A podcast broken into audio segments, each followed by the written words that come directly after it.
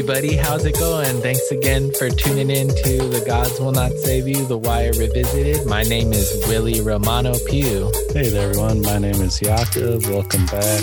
This is a podcast where we do a deep read into each and every episode of the hit HBO series, The Wire. Woo-hoo.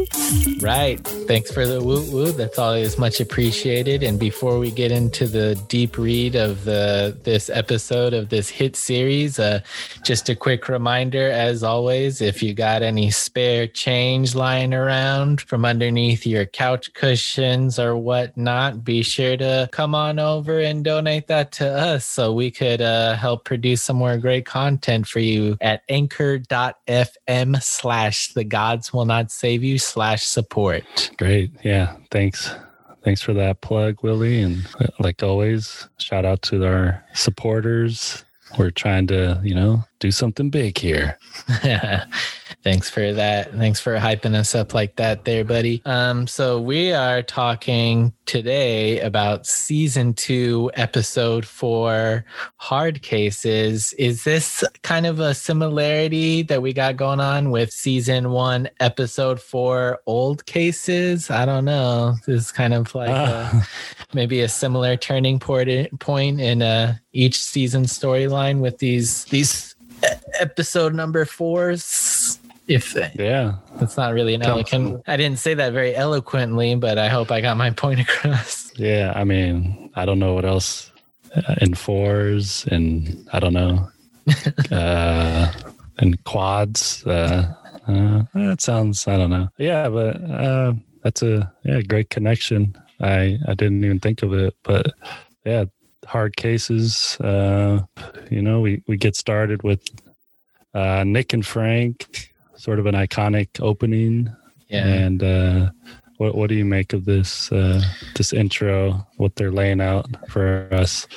Uh, well, the thing that I, I really like about this scene is that it's kind of a master class from the director's standpoint, Elodie Keene, for not needing to do typical uh, camera coverage that you see in a lot of these two person scenes from Hollywood movies where, you know, you got to do the wide shot and then the two shot and then the over the shoulder, you know, always like, you know, cutting in between these two characters. But this is really really great because it makes you know great use of the location. Maybe you have a little more information for us later on in the line with your little geo breakdowns but uh, uh you know i like to keep it like impractical so it's like oh maybe there's a random reference to something else in this dialogue but the actual like important bridge uh anyways yeah.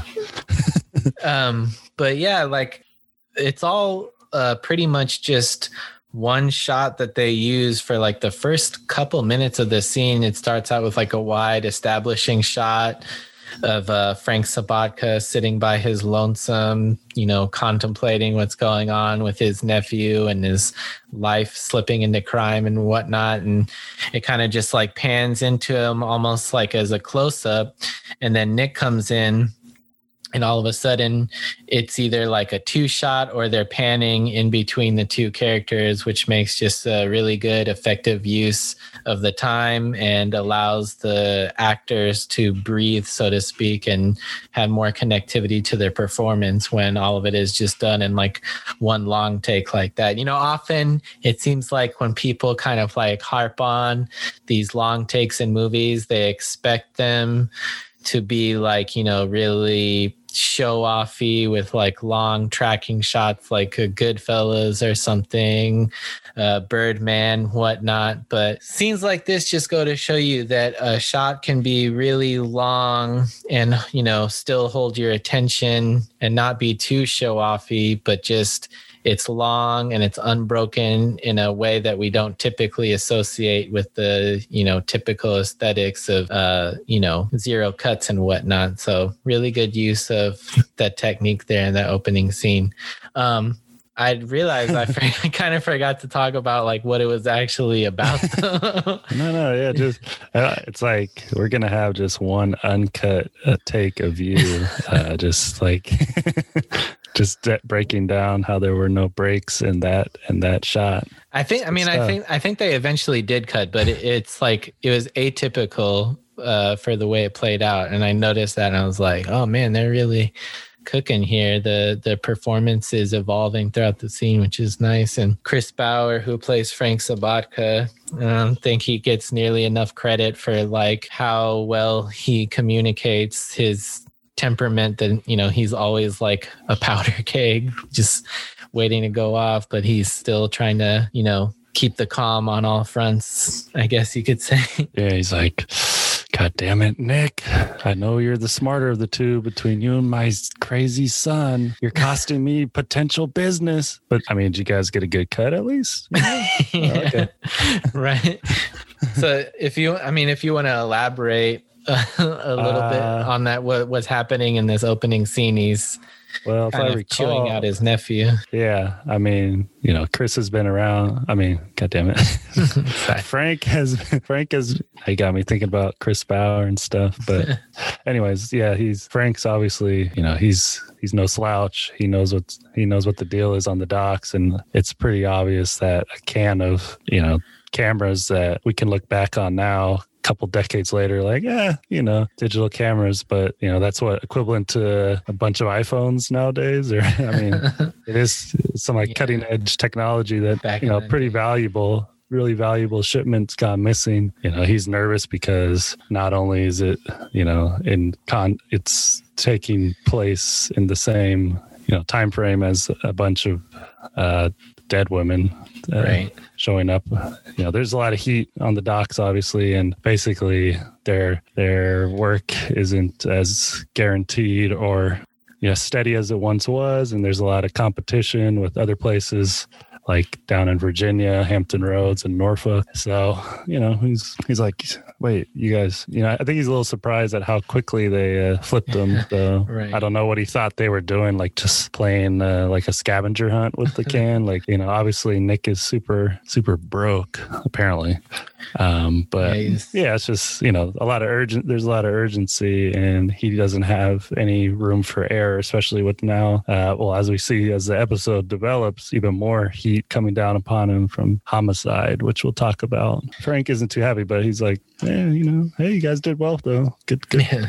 good. I wonder though, how much do you think he turned around then and was like, aside from smacking his son, he's like, okay, you guys each got, you know, your cut. What did they get? Like twenty grand, split Something. three ways. Yeah. But is it going to be split four ways now? uh, who knows? I don't know. But yeah, there's lots of uh, interesting dynamics going on with that because Nick is, you know, realizing his you know these jobs are, are are becoming more and more obsolete by the day so he has a lot of motivation he, he has a fire lit under his ass to start providing for him and his his girlfriend and his kid. And frank is maybe you know he's kind of chewing him out but you know maybe he feels a little bit guilty for bringing his family into this business that's uh, super unstable and corrupt and flirting with evil unlike avon who's you know avon and uh, frank both have nephews that aren't listening to them and doing what they want to do. But the only difference with uh, d'angelo to avon's uncle like d'angelo is Avon's nephew. He's tr- rebelling against him and not going further into a life of crime and Nick is rebelling against his uncle by doubling down with the Greeks. like Nick and D'Angelo both also had some you know like family family situations with uh, a little tumultuous like on and off type relationship with a, a woman that they share a kid with that they uh, D has a lot more money and a lot more fits, but yeah. you know, he's not. He wasn't living in anyone's basement. I don't know. Nick is. We get a little more of a glimpse of Nick in this episode, getting to full full on savage uh, Nick level. But uh, I don't know. It's great. It's just bizarre. I don't know. Nick Pablo Schreiber, if I'm saying it right, he's a eh, I don't know, interesting interesting actor. But well, I'm sure we got more time to talk about that later later on. But we kind of see him like get into his full like young young gun stevedore mentality, where he's like, oh yeah, I just want to like if I could, if I could, like if we could get down right now in this basement, I would. But I got a big ship. I'm the man. I'm the provider. Duh, duh, duh. Just like, dude, come. On. It's just like ah Nick, come on, man. Who are you fooling? You're like Yeah. you're trying to encourage his daughter, you know, to uh, you know, remember all the ship names and stuff later on and this and that and lying to Amy about the money that he's come into from a vacation fund. Nothing nothing shady going on here. But uh I don't know if you have any thoughts on Nick's uh, evolution in this episode more learning more into, about his character traits. well kind of like inconsequential to like the larger themes of what's going on with his character just the way uh he tries to uh seduce his girlfriend in the basement where he like Yeah. he touches her bare breasts and then like when she like kind of like shoots back at him or shuts him down he said he was like but they're staring right at me is that like a Yeah. thing is that like a, ta- uh, a tactic that's supposed to work or something or is that like a common thing that people say to their significant other Uh, that was really don't- strange I don't think I've ever said that. I think I'd get kicked or something. Nah. But yeah, Nick is just he's like, Oh yeah, man, I couldn't get laid this morning. And then he like he comes home, he's like, Ooh, finally got some ships in. Like, big man, big man. It's like, Mom, how about I get a meal instead of this tuna? tuna surprise?" surprise It's like, what the- like, dude, shut up! You're a grown ass man. Like, go to the go to the store. Like, what what does he do aside from walk down to the dock, uh, make grandiose plans he won't really be able to fulfill with you know his his baby mama or girl on again off again girlfriend you know, partner that they're sneaking into his downstairs like a you know high school friend of ours might but um you know it's just like she's like hey we have a kid together. I mean could he not spend you know 30 minutes after work to go pick up the food that he wants to to cook for himself?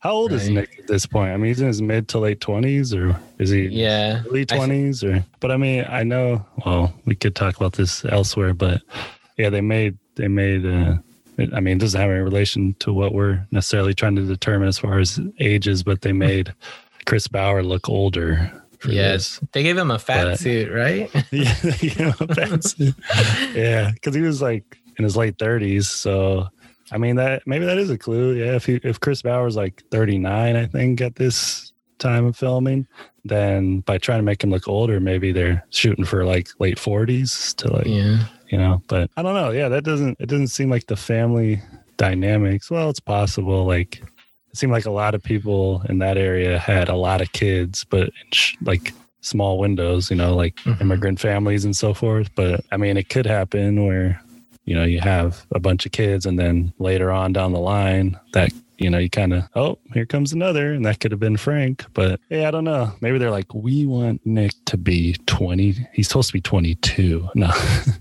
Because it's like if d'angelo is nine like what is he in his late think te- he- early 20s I think he was 22 when he got sentenced. Yeah. yeah i mean just watching him i mean he's frustrated like he does you know like dumb stuff or whatnot he's naive but then sometimes watching nick he's like oh staring right at me like Yeah. where's the the steak mom Mm, tuna yeah. i mean can't really escape him lucas point i found out today like well again could go elsewhere willie but since we're just we're just riffing on it there were it's like the guy uh walt benowitz who kind of inspired some of these characters like frank he grew up on Hull street and then within one within like one block or something like that unless i'm getting it wrong there were nine bars. Or something like that like a one square block race. Like bars are everywhere so you can't you can't make you know i guess we we can't get a uh, get too critical of these guys when literally like you could get lost on your way home from five blocks down the street like and just stumble into another bar. Sounds like the dream. yeah. Living the dream. You could Uh, just stop anyways, at stop at one bar just for a few minutes each, and you can get like a complete breakfast. You get uh, a you know raw egg and a beer at that one bar. Who knows what they'll serve you at the other one? yeah hopefully not stupid tuna surprise uh his dad seems like a de- you know he's like oh tuna surprise again it's okay son like It's kind of messed up that they're both ragging on her cooking ability. He's, the dad's in on it too. Yeah, he's like, yeah. But uh, yeah, we're getting like a kind of really old world vibe in this episode where you get multiple shots of women who are like stuck in the kitchen. Like even when you know, I'm sure we'll talk about this storyline, but moving forward. But when even you know McNulty goes there to to try to pry information about the woman in the photograph, a lady who's like really seems really interested, like, ooh, I, I feel like someone actually cares to notice me and is Mhm. asking me for my expertise. Oh, I'm sorry, Father. Like the the potato leek soup is uh, it's almost ready for you. It's like, yeah, we're getting that getting that glimpse into that type of Yeah, we get a glimpse in patriarchy.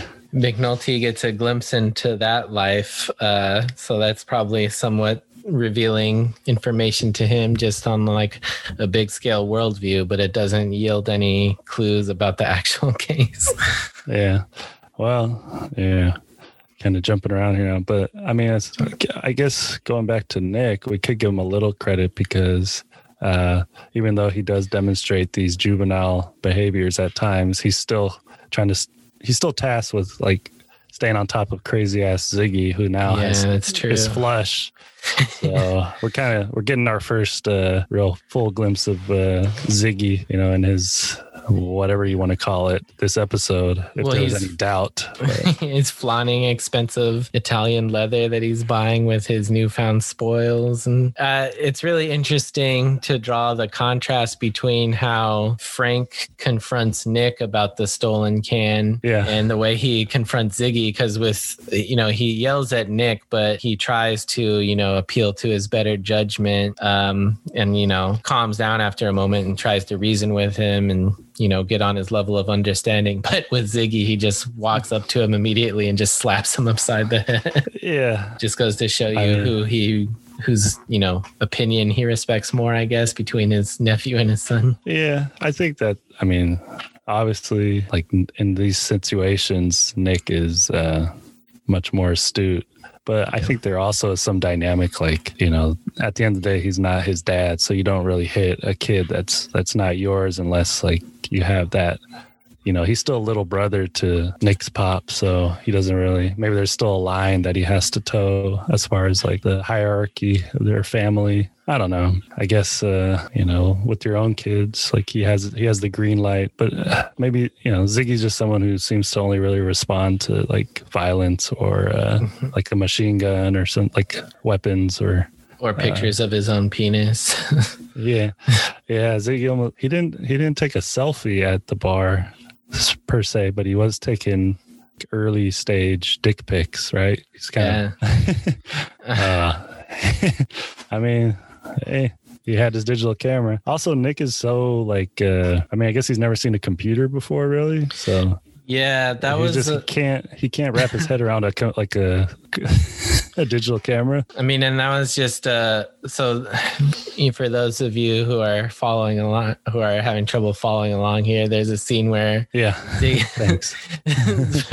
there's a scene where Ziggy and Nick are at the bar and Ziggy is showing off this new digital camera, you know, that they just boosted. Ziggy is showing off this new camera to Nick and Nick is kind of like dumbfounded, like, oh, there's no film in that or whatever. Like you don't have to take it down to a lab. Like what's going on here? And you know, this by today's standards, we're far and away from those digital cameras that seemed like cutting edge back in 2003 or whatever. But I feel like this just sums up like a lot of what's going through Nick's head at all times with the forced obsolescence and changing workforce and all that, how everything is getting kind of automated and the old way of doing things is just forcefully being pushed out in all aspects of life. So that's just a good way to kind of illustrate the the um the gaps in his understanding, I guess, and probably speaks for a lot of stevedores who saw some digital cameras. Yeah, great point. Thanks for rounding that off. No, Um, because I totally forget. I, I, damn it, totally. Uh, I, in my Nick bashing, I, I had that, you know, as as ammo as well, but I, t- I, I forgot to to place it in. You know, It's all right. You know, we could we could always circle back and bash later for the Yeah. bashing that we've left out. yeah. Well, yeah. So Ziggy, the writing's on the wall. You know, he he doesn't know how to act. I don't know if you got anything else you want to throw in about these these two or what what kind of happened initially at the docks. I guess we should move on here so shortly. yeah, well, I mean, the, we we get some more uh, indication that there's a rift between uh, people working at the docks who are who are uh, you know catching on to Ziggy's schemes with uh, uh what's his name, Maui. Maui, yeah, with Maui, kind of, they're kind of exchanging little pranks between each other because he's pissed off that he's showing off his Italian leather jacket to everybody, getting it from doing shady shit on the docks while everybody else is just trying to keep their head down and make an honest day's pay, you know? So that's yeah. an interesting little dynamic that we'll see uh, consequences of from later on in the season. Yeah, yeah, he's he bumps him so he spills, and then yeah, he tells him to just go steal a uh, a pallet or whatever of baby wipes. But Ziggy's reason for being up there. Also, his Ziggy's ability, like he's a checker. I'm assuming. I don't really know his occupation. I mean, he just he's kind of all over the place. You know, he's he's down, miss losing cans. Then he's up on top. I guess those are the checkers with the more yeah modernized uh, computer equipment. It's just not very subtle in his uh, yeah you know his like it, it's so it's very obvious you know how out of place he is and that, that, he's up to no good he's just blatantly in open air talking to johnny 50 about where he can get you know heavy amounts or heavy chemicals in large quantities uh, yeah. as if no one around him could hear when like people know that's not really his position to be in that office in the first place. Part of me thinks that like either Ziggy is just like continuously getting demoted or moved around so that like Frank doesn't have to fire him but the like in like kind of like shuffling him around to like avoid those awkward conversations it's just making the nepotism more bald faced i guess but yeah ziggy seems totally like he's living in a different reality from Frank altogether as to where Ziggy looks at like crime or like the life of crime. Like if he was in college, he would probably have like a poster, like a Scarface poster up in his dorm room and idolize Tony Montana without like reading into like the deeper message of like gangster movies like that, that they always usually, you know, get violently killed or live the rest of their life in disgrace. um, and Frank, you know, he's in the middle of that life. You know, how deep he is in is up for debate, but he's in the middle of this and he knows that like it's not a good way to live and he doesn't want that for anybody. like he doesn't want that for anybody in his family, but he feels like he's making these moral sacrifices for the greater good of the of the the brotherhood, so to speak. But Ziggy still is glamorizing this shit. yeah. It's almost like it just happened, you know, Ziggy was born where he was into the family right. uh, of stevedores to whereas you know maybe he's not that far off from someone like frog who will meet who's the delusional white drug dealer who just happened to be born to you know whatever a regular working class family or who knows what. That led him to be like the confused white boy on the corner saying the n-word and like out of out of his mind. But you know in this context ziggy's just like just doing doing the delusional crime crime stuff on the docks. But i don't know. But weird, weird guy for sure. You think uh, by by having this uh, this little subplot in of uh, Ziggy continuously taking pictures of his own penis uh, that this episode inadvertently started a toxic trend among men in the internet age? yeah, well, it's never more uh, at the forefront, you know, especially now stuff that's coming about about uh, oh, Zoom calls and stuff. So, I mean, this has obviously been going on for a long time, but yeah, I mean, Ziggy, I guess he had no fear of getting canceled on the docks. So, but my first thought was, yeah, I was like, oh, fuck Maui. Like, and I thought, like, man, would I know how to quickly get that off of uh, my screensaver? I mean, Ziggy, Ziggy has some, obviously, he was talented. I don't know if it was he and Nick are, you know, roughly around the same age yeah. went to the same schools. It's like was Ziggy in some ROP type classes to learn, you know, like tech, whereas Nick was just like I don't know, being Metal a- shop. Uh, yeah. Which yeah, I mean, nothing against those, but Yeah. yeah. What? What? it's just their archetype. It's their character. Or Yeah, it's just it's how does he know so much? But I mean, he's very he, he could have gone places probably in you know the early uh, you know tech boom of the what mid two thousands and stuff or right. early mid two thousands. Now he'd be like the most toxic like tech bro too if you put him in Silicon Valley. Like oh man, Yeah. that'd be He- the worst. Yeah. he'd probably like set up cameras in the women's bathrooms or something. you took it right there. or so I don't know. Like I'm trying to think of like what would be Toxic masculinity. I know you have kind of like an unlimited uh, like scenario pool. I'm just trying to think I'm just trying to put his personality in that workplace and you No, know He'd be, he'd be, yeah, he just probably, what? They were staring right at me, just Okay. taking full. As my Uh, cousin used to say, they're staring right at me. well, uh, it's been about a half hour just talking about Nick and Ziggy. You want to just What? stay on the docks here? Like, uh, I mean, I figured we pretty much we pretty much covered everything. I mean, this is I I mean, it's not surprising that we're out on the docks, you know. It is October. We got to stay faithful to the the concept. what can you do? Yeah, you got to stay true to the to the October. Uh, yeah, Challenge? Is it a challenge or what I don't it know we're doing here? I don't know.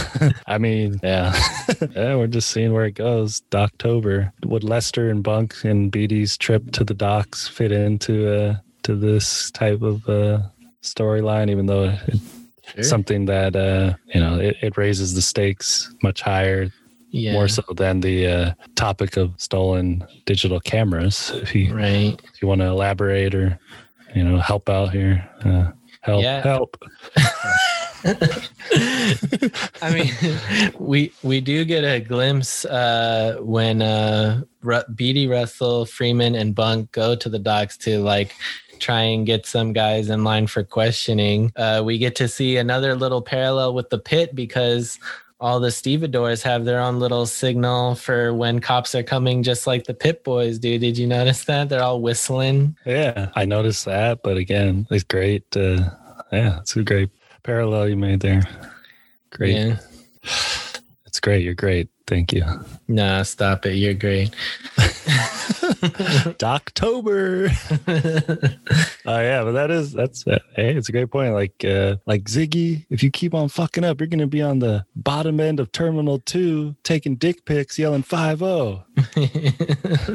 Sorry. no, that was great. Great comeback. Anyways, it didn't get that far, but yeah, I mean, they are they are a unit, the I, uh, IBS rather. right. But with them showing up with, you know, a homicide detective showing up, it uh just elevates the kind of paranoia that is already going on with everything that happened.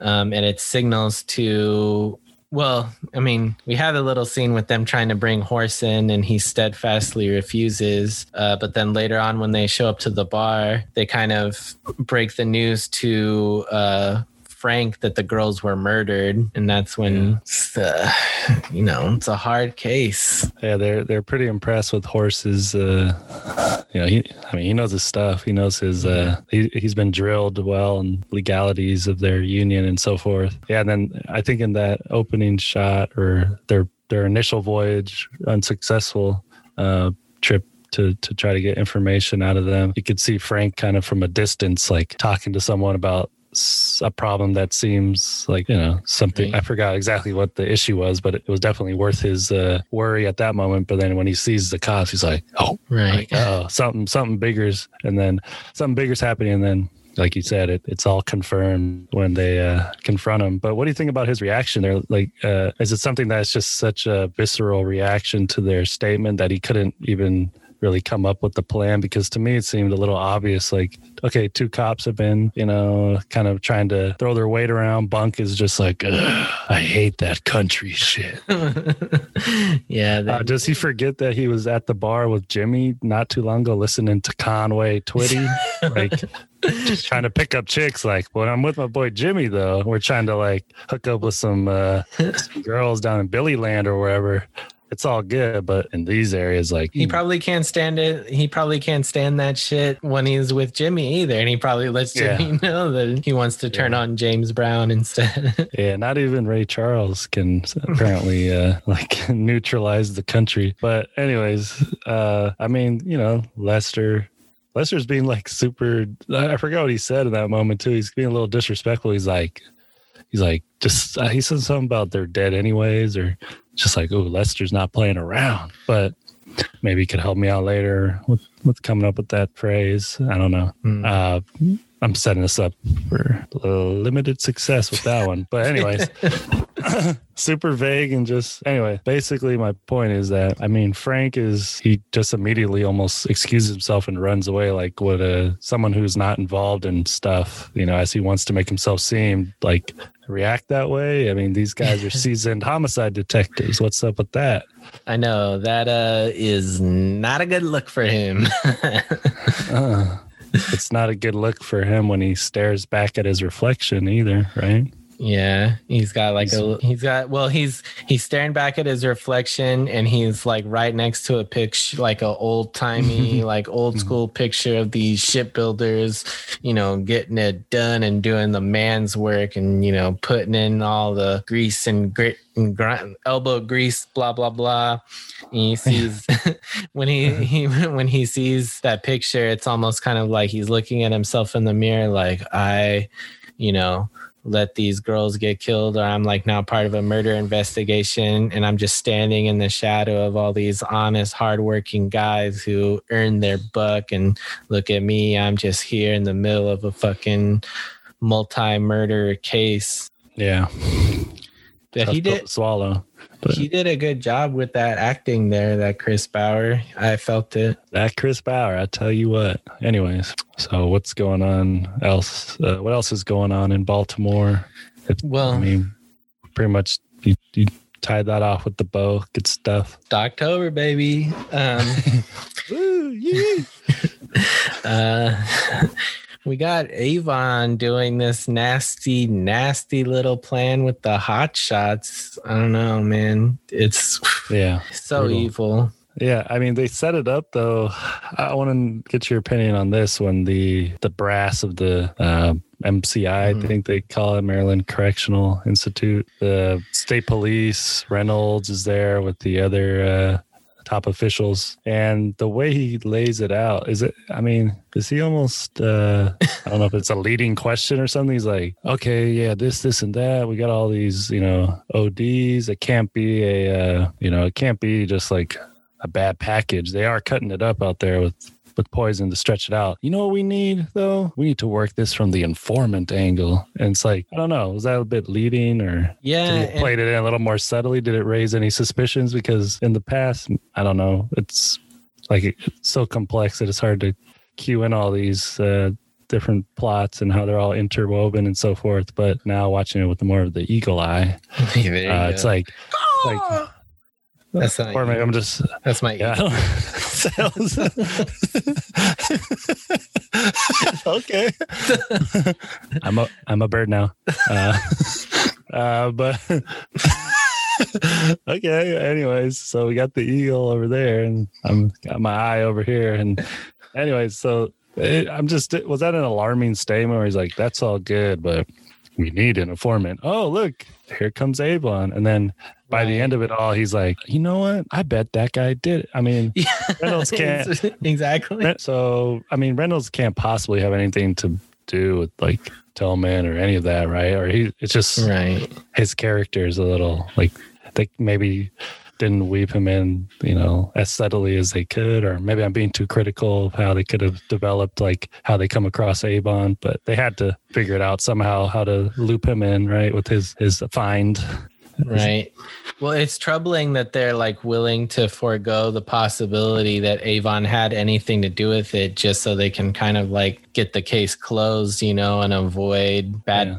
bad press or bad word of Yeah. mouth or whatever. They're just trying to like make this thing disappear. And Levy comes in playing the hardball and basically like, you know, getting them to reduce Avon's sentence by quite a bit. Like it's all just kind of disheartening to uh, get a peek into the to the backstage of this and find out how swiftly these things are dealt with without, as you said, approaching it from all angles not just the informant angle. I mean, I don't know. Did I? You made me seem smarter and more concise. Well, well you said you said something about like, oh, we need an informant angle on this. So. Yeah. Well, yeah, he just jumped to it pretty yeah, quickly. So just what I was, I was like getting into conspiracy theories, I guess. like, ooh, what's going on with Reynolds there? But yeah, I mean, it's super. uh disheartening that no, none of those people, you know, none of the prisoners uh, who fell ill or died really are worth the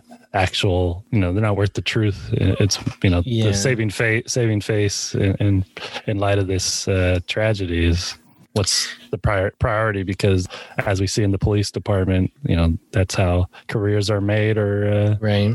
destroyed. So i mean and it just ties into like the whole larger theme uh, that's throughout the series really of how people are seen uh, as expendable in a lot of these situations, whether you're incarcerated or homeless, that, you know, these are just statistics to people who are working on the on the side of things where they're trying to keep you in line. Avon, yeah, he's trying to play up D, you know, as far as getting him on board. Yeah, but D knows what's going on. He obviously puts two and two together. You know, there's no coincidences in this world. It's with Avon, especially, and that he didn't just come to him to try to be a good uncle and, you know, that he was actually concerned. It's more more so. Well, it's Avon's cruel way of saying I'm looking out for you. yeah, just, right. I mean, yeah. Imagine having an uncle that's like, no, this is how I help you. Like we, yeah. we kill your we kill your friends. You know? It's like sociopath. What a psycho. So, but yeah, they have no choice. I mean, they're so. Uh, compromised the, the prison system and overburdened and just incompetent that they have no choice like you said to take the deal. That's what that's what the top uh, top guy or whoever some other guy comes in and says uh, that uh, this is the deal you got to take. Yeah, because what if uh, what if more what if more of this happens, which is their worst nightmare. So it's unbelievable. Yeah. Yeah, man, masterful way to like play the play them all at the at the correctional facility by just uh dropping that bomb in the middle of everything and then kind of you know, it's such a threatening move that they could be scared of it happening again. And it's almost kind of like forcing them to show their hand and, you know, play along with them in order to, you know, prevent more damage from happening. It's kind of a sad state of events. And it's also really sad that, uh, D'Angelo is kind of holding on to his conviction from the end of the first season and that he's going to try to leave this life behind. And when he expresses that, you know, with all of his heart to Avon, that he he's going to try to be straight and narrow from now on. That's the thing that's going to set off the alarm bells for Avon and especially Stringer about his loyalty. We all know where that's going to end up in a few episodes or so. Yep. Yeah. It's like sealing his fate by just trying to step away. Well, as, I, in order to tie this all together, they still had to frame Tilghman, uh, you know, and, and the timing had to be almost impeccable. And right. we had Shamrock, who, you know, as we, as you noted earlier in our work, uh, upset string down the road by uh, his you know note taking and so forth. Uh, he's being very subtle in this moment. You know what subtle means, right? Lay back and shit, right? Isn't that what he says? subtle Shamrock. Yeah. Uh, he called him Rock at one point. He's like, "Hey, Rock." And I, I mean, this might sound stupid, but Shamrock can't be obviously Rock Rock, right? no. no, I don't think so. There's no way, right? Yeah, the timelines like an organized like it doesn't make sense. I mean, Shamrock and Shamrock. I don't know. Maybe this is me being naive, but he seems like a lot younger than I was imagining Rock Rock to be. Yeah, but definitely. Maybe. I don't know. And Rock Rock, like on all the like websites, is spelled like ROC know, Rock, like Roc Nation or yeah. Rocawear or whatever. But I mean, he's he is pretty subtle. I don't.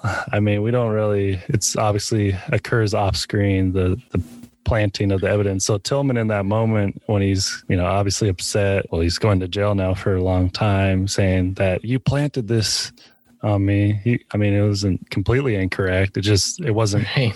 it wasn't the correctional officers or cops who did it. It was subtle shamrock. That's a whole different. that's like a whole different level of shamrock. yeah, uh, seriously. Yeah. So And I mean, he must have he must have gotten it in there good because they had to like really tear apart the uh, tear apart the car with some force. yeah. I mean, if you're gonna have a guy do it, I mean, he and Bodie just did literally Oh yeah, take a take apart an entire car. So he he's had knows. practice. Yeah, He's like, "What model is this sedan?" Okay, uh, I know, I know each and every uh, compartment. So Uh, Yeah, but, rock. uh, Enough with that. I got a midterm. I got to study. yeah, okay, yeah, I'll stop blabbering on here. I know you're busy, but yeah. So Stringer's deep in his. Uh, I'm assuming economics, or who knows what this could be, what class this is. I mean, what what class would he be? If I guess if he started in micro in first season, he's now in macro, or vice versa, or he's on to something completely different.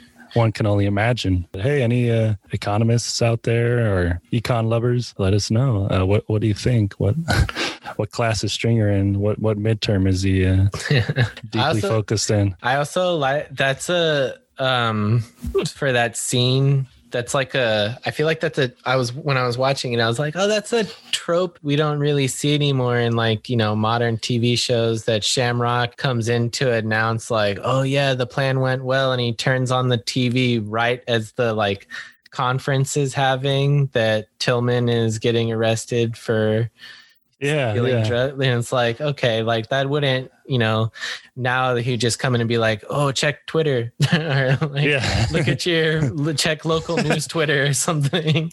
And it's like so weird that that was like not that's a plot device that isn't really used that much anymore that someone will just happen to turn on the news right at the right time and that the news would even be reporting like something like that. I don't know. Check your local uh, meme page. Uh, check but- next door i don't know Yeah, they well, yeah. How, I mean, they have the uh, TV queued up, ready on. I guess they watch the news often, or did you even change the channel? It's just like boom. I mean, it might be something important for them to uh, keep abreast of, uh, you know, local news to maybe keep an eye out for their organization and see if it's in any danger. So what do you, what do you make of uh, String's face though in that moment? Uh, I mean, is his look for from you know maybe a uh, some sort of economic policy that he's grappling with uh, memorizing, or is there so- uh, deeper uh, deeper meaning? I mean, part of me was uh, thinking like, oh, Shamrock is eager to, uh, you know, brag about his little mission that he accomplished. So he's, you know, searching for some validation from Stringer. He's like, look, look, uh, dad or boss, uh, look at what I did. look at this. This is all me. And he's like, I gotta study. yeah. Or I mean, I was thinking also that it's like, oh shit, it worked. You know, Now Avon's probably gonna come home, and this is. mm, I wanted this. I want control. now it's time to really study it. Yeah, because uh, the big guys, he's coming home. I'm maybe I'm not so happy about about helping out. And damn it, Shamrock, you're so subtle. And now, now you know what what little control I had, or me running the show is no longer uh, a thing. But I mean, they're not doing so well, regardless, right? The uh, package from Vargas in Atlanta is pretty weak. Right. Uh, they Yeah. just keep stepping on it and stepping on it. Everyone knows in his outfit that uh, it's not it's not a good look or it's so their product is so terrible. But he just I don't know whatever chapter he's on is telling him to just keep keep on pushing out the bad bad stuff. Yeah. It's really unfortunate that their product is, you know, taking a quality hit and uh, they're not in their their glory days. They're not uh, able to reclaim their uh, their throne. We don't have too much knowledge on the competition at this point, but Yeah, they're having Whatever. to get their stuff from Atlanta. And, Yeah. What is uh damn it, I forgot. I was gonna say a rhyme from someone I used to I just remembered, but da-da-da-da. I went to Toronto, I went to Atlanta. I used to drink Pepsi, now I drink Fanta. Shout out to Hannibal Buress. that's Uh. never heard that one before. That was nice. Eric Andre show. He tells a guest, he's like, I have a rap or something, or he has a Drake song, and then he says stuff about Atlanta and Fanta. Nice. Anyways, uh, Hope we don't get flagged for that. Nah, uh, nah, I don't, I don't think so. I made us too paranoid. no, no. If you read something, as long as you give credit, it's uh, it's you're not violating fair use. Is that true? Uh, well, what other stuff uh, we want to get into here? Like going uh, glossing over the storylines of this grand episode. well, we got some new developments going on with the detail, right? Yeah. So Valchek's threats uh, were effective, right?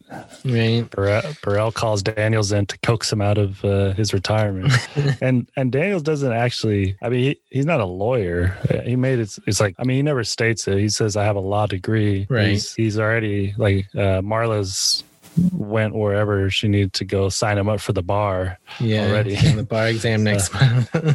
Yeah, so you know it's feasible. Obviously, he's a seems pretty astute and smart. But I mean, Burrell's like, yeah, you could, you know, have pretty much what you want. Um, Yeah. He also calls him arrogant. I don't know. Does Daniels come across to you as arrogant? Um, if it is, it's like righteous arrogance. I feel like, like if he's gonna brag about anything, I feel like he has the achievements um under him to kind of warrant that arrogance. But no, he seems like mostly like pretty like dead on focused, not really like self-aggrandizing or bullshitting about anything most of the time. So yeah, that insult didn't really land for me either it does seem like he he's gotten a lot smarter since he's gotten smarter in his approach to Burrell uh it, it- from the first season how he kind of just like hardline negotiate who he wants on the detail and then makes it clear that he wants the if they break the case he wants it to be a permanent major crimes unit from now on. So he's got you know some leverage behind him Yeah, they kind of have their reunion. it's an it's an uneasy reunion The uh, the detail at the uh, oh yeah the new digs is that what? Or am I getting ahead of myself? no no no that's good that's good stuff Well, they're all like, "Ooh," but why? Like, why is he so adamant on? He's like, "Oh, I need Hulk. It's like, why though? Is he so adamant? Like, ah, yeah, Herc. It's like, is he really that valuable? Uh, I don't know. Yeah. Seems to just cause a lot of issues. But uh Prez is like, "Where's Where's Lester?" Uh, so, you know, Yeah. everyone's everyone's trying to get their, you know, whatever. I don't know. A lot is kind of made about this in this season. Is or maybe I've just listened to a few negative people who are like, I don't know, the way that this whole unit gets back together is a little bit too contrived or something. What no, I I think it's fine, and I think it's uh it's nice that they do a little um rev- like ironic reversal uh from the first season where everybody's kind of shitting on Prez and talking about how stupid he is pulling a trigger with a you know a bullet still in the chamber in the chamber and you know hitting a kid in the face with the butt of his gun but he kind of like orchestrated this uh this reunion himself because he is so frustrated with the incompetence of the former detail so it's like oh wow we've really seen this guy grow and he's taking it upon himself to start another major investigation even though they don't really know what they're looking for at this point still Exactly. Yeah, I mean, good stuff. They uh they have like what they think a pretty thin case, right? yeah So, um, but there wasn't it wasn't necessarily easy, especially for Daniels and Kima. They have some parallels. Which, Yeah, their relationships are pretty much crumbling before their eyes from this moment on. Both of their, well, Kima's girlfriend and Daniel's wife, they both want them to be lawyers, but they can't resist the, what is it that Kima says? If I hear the music, I'm going to dance. You hear, yeah, just I mean, just like uh, Lester delivers his ultimatum, like his uh, statement regarding dances and so forth. So Oh, uh, what was it? If I'm going to go to a dance, I got to grab some tit, right? yeah, he's like they were staring right at me. Oh, man. Uh, anyway, Many, I don't want to equate him and me. many similar. Uh, Yeah, so yeah, they're they're pretty much done. They both have really nice tables though, and they really go big for dinner. It's like, man, yeah. It's like I It's wonder. like- no, I just, I mean, it's like a coincidence that they're both sitting down. We're we're both uh, Sheryl and Marla cooking a special dinner where they're like, we're going to use the giant dining table tonight, or they just. I mean, obviously for effect too, I'm sure, but they really uh, do a classy dinner. I, I got to say, If I, well, I mean, who's to say that, you know, Daniels or uh, Sher- Daniels or Akima weren't the ones that prepared the dinner? that's true. Oh, maybe I, I'm thinking through my old world lens at this at this episode. yeah, you Yeah. never know. See, toxic if- masculinity on display from me. if I had like a major disappointing announcement to make to my wife, and if they made me a dinner that was that good, I would probably wait until after I ate the dinner Yeah. before I would like let them down because, uh, man, that's they both of those uh, dinner dates seemed awkward beyond uh, any reasonable like it's not something I'd want to sit in on. I couldn't even Yeah. enjoy my meal with that much tension in both of those respective rooms. Exactly. I mean, that's a great point. Like, I can think that from my end, I struggle with stress and anxiety enough in the kitchen while trying to prepare something that I would think is tasty. To Getting where I'm like, personal here. Well, I'm just saying, like, you know, I like to cook, but it's like if I had something that big to reveal that I know would probably be a major, like uh, something that's just a, an obstacle too large to overcome in a in a relationship that's already, you know, crumbling and more or less. I don't know, you know, how how uh, focused I would be on, on putting something out that's tasty enough. Like it, it would just maybe compound the already uh, awful night that that was to come you know whereas the food probably wouldn't be tasty because of the stress and then uh the bad news as well so The food looked good too. There was like roasted vegetables. They had a nice little both of them both of their tables had nice little setups with like candles, right? Like yeah candles big old wine glasses and stuff Yeah. it's like or really ornate uh cutlery and And they're I mean, both- they def- yeah. are they both listening to classical music too? Are they both listening to the same piece of classical music? yeah the same the same music uh uh that was actually who was it Uh, no i don't know uh, Uh, But, uh, uh, yeah, they definitely they're definitely not into uh probably those or those like uh blue apron type meals. They go straight from scratch. That's like a farmer's market level like ingredient sourcing meal. yeah, really. All right. Uh I ate a little before this, but I'm getting Peckish. a little hungry. Yeah.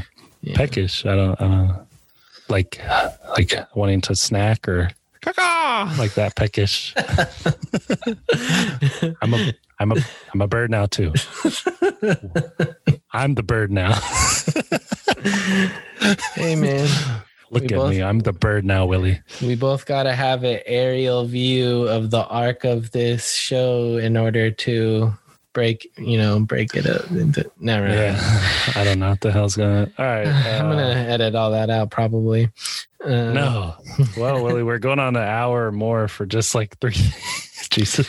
Uh, what? Let's uh, That's let's the- talk a little about. Uh, you want to talk about Jimmy's journey through this episode? To Yeah. like, he's on the he's on the uh on the road more or less, uh, trying to track down the identity of a woman in a photo.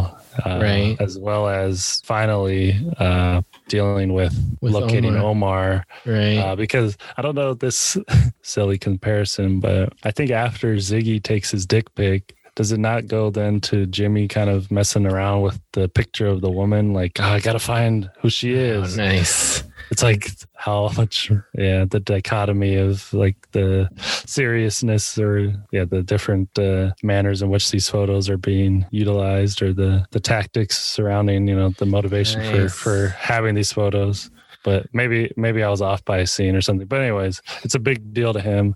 But he also has the practical task of finding Omar, and uh, he's out on the streets of uh, West Baltimore trying Right. to trying to utilize his uh, investigative abilities and the patterns he he knows as far as uh, you know where Omar may may or may not be. Basically, what I'm trying to say is he activates Jimmy find Omar van mode, and he like is immediately at the van. Which Yeah. is that is that still this is that the same van that Stinkum and Wee-Bey and and burnt uh, to shit. yeah, burnt. It probably is, Uh, right? Damn, maybe that was what I should have focused on for No. Stuff. But no, I mean, it's a different angle from like obviously we see Omar in season one looking out at the van, but this is now right. it's like a different shot. But yeah, I mean, if that if that if that is the same van, man, I could see why residents are unhappy about like. uh You know, I mean, it's all dilapidated, but there's a lot of complex issues that go into all that. But, anyways, my, I mean, Jimmy really great instincts for at least finding Omar's vehicles because he's he always is locating them, but unsuccessfully Right. unsuccessful in finding Omar in this instance. Well, he finds but he finds Bubs and he ropes him into his whole plan and gets his Walkman. Yeah, he finds Bubs stealing stuff, leverages that, takes a Walkman to give to uh, Elena. Like in a way, I mean, Bubs may be helping get his marriage back on track. uh, with the- with the fresh, uh, she's like, "Wow, these are really amazing!" Like, Yeah. it's like, yeah, you remember that uh, dope fiend that whose hand I brought to shake? Yeah, who I brought to our son's soccer game. uh, but yeah, I mean, and then Bubs is in a shooting gallery that just happened to have happens to have Kimmy right. uh, yeah. talking to a woman, getting her intel together uh, to rob Lamar's uh, stash house. It can't be Lamar, brother Mouzone's Lamar, right? We're assuming he lives in no, yeah. in New York, but whatever. Right. Yeah. Um, just coincidence. But I mean, what about all these uh, coincidences that ultimately lead to Omar confronting Bubbles? Because I mean, yeah. you might not be able to find him, but he'll find you. That's for sure. Exactly. And you can find his I mean, you can find his accomplices, right? Anyways, yeah. So Jimmy trying to do his detective work, but yeah, uh, just kind of gets lucky, right? But he's persistent, just riding around, you know. right. Still in his uh, Marine unit uniform. Is he? Yeah. See again, what is like? How much beer and crab did he get? Officer Diggins to just always have like unlimited free time, unless going back to my theory, it's like Jimmy's day off and he's just like, eh, I'm too lazy. I mean, he's missing his dentist appointments. He's late on this. He's late on this. So laundry day. I mean, would it be too, uh, you know, crazy to assume that he just roll with the uh, same uniform he wears, or is that a little bit too much of a stretch as far as his uh, his character at this moment? Uh, maybe he's keeping that uniform on so that when he goes back into the office, he can impress that woman who's always objectifying him. You know, you know what I'm talking about? The one- Winona? yeah, she's always like happy to see him, and there's always like this shot of her, just like yeah. Uh, for those of us who can't see, Jakob is doing a fantastic Winona impression of Yeah. when she just like sits there leering at Jimmy as he walks away. I'm looking at you, Willie. I'm looking at that ass. oh, thanks, man. That's nice. Anyways, I'm not uh, showing my ass over Zoom, everybody. No, don't take pictures too. Yeah, but Jimmy's pretty persistent and he even has time to go to St. Casimir's. I know I said Casimir last time, but it's Casimir's. That's for sure. He's all over the place because, well, I mean, you know, it's hard to resist talking about the Geo. Like, I got more coming about Jimmy, of course, but he's all the way going from the west side looking for Omar to over on O'Donnell and I think Canton Mhm. and uh, that's on the other side of town almost. Yeah, I guess small enough town, but yeah, yeah. I know we mentioned the uh, the woman that he's uh, consulting with regarding translations. So that lady, she, the lady at the church, is also Hungarian. I mean, it's a Catholic church, right? So there's like all types of ethnic groups there. There's the Polish community. Uh, I don't know too much, I guess, about the religious breakdown of Hungary, but I'm assuming they have some Catholics, or she's maybe a Polish. Like I, I don't know. I mean, she's able to translate the Yeah. letter, right? Even though the woman has been traced to Budapest, which is not you know, I guess I just was being narrow minded and thinking everyone there must be Polish too. But apparently there's a woman who can understand what we would assume the letter is written in Hungarian. Do you have any thoughts on that? Did you spend a lot of time like beating yourself up? Did you lose any sleep? Were you unable to take a nap maybe because you were thinking about that? That question, Willie? I wa- I'm here. Ah, help me. No, you don't Help. say. No, I, I, I didn't lose sleep over it. Other things maybe, but uh, yeah, was that Omar's van from the first season? No, uh, I don't know. yeah, Um, yeah. I don't. I didn't think. I didn't. I I guess I didn't think about that as much as I should have. I mean, you shouldn't. You should think about what uh, you know, things that will help move this project forward, and you do a good job of that. I'm just like uh, going nuts over here, thinking about these random things. Well, I mean, you know, it's like she's very helpful, and she, as we talked about, she seems excited about trying to Yeah, do right by really- this dead woman. I mean, she Um, holds on to the letter, right?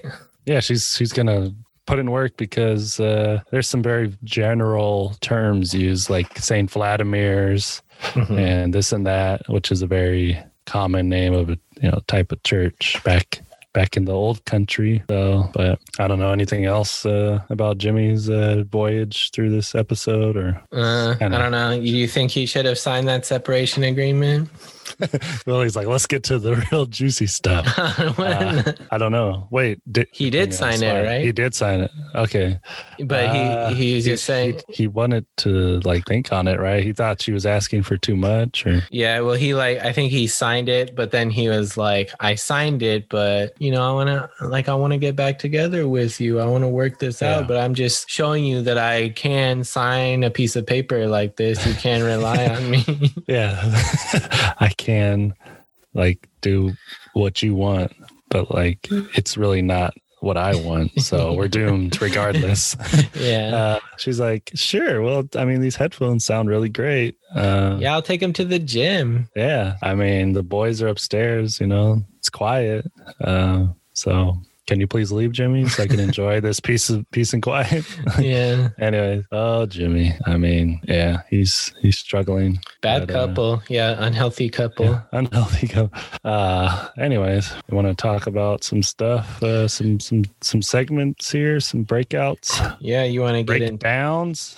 Hell yeah, dude. Let's break it down. You want to get into the Wire universe?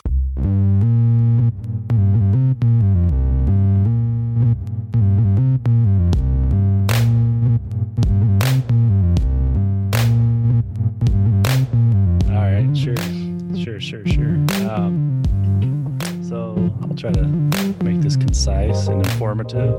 The uh, opening scene had some interesting uh, topics brought up.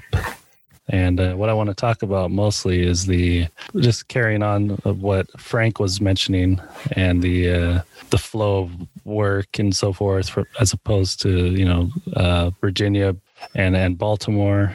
Um, you know his concern about how Nick's behavior might might deter deter certain ship lines from coming into the city and and so forth. And they might you know they're hurting for business but norfolk being a huge competitor um and whatnot. So i think that this maybe is a, a tie into some some like real life events you know that occurred as far as uh parallels that were made between the industries in in baltimore and norfolk respectively. Um Mhm. So I found a pretty interesting article that was reprinted by the Sun, but it was initially reported by the Wall Street Journal in 1990, and it's just drawing a it's, it's like comparing and contrasting, or mostly contrasting these two ports of Baltimore and Norfolk.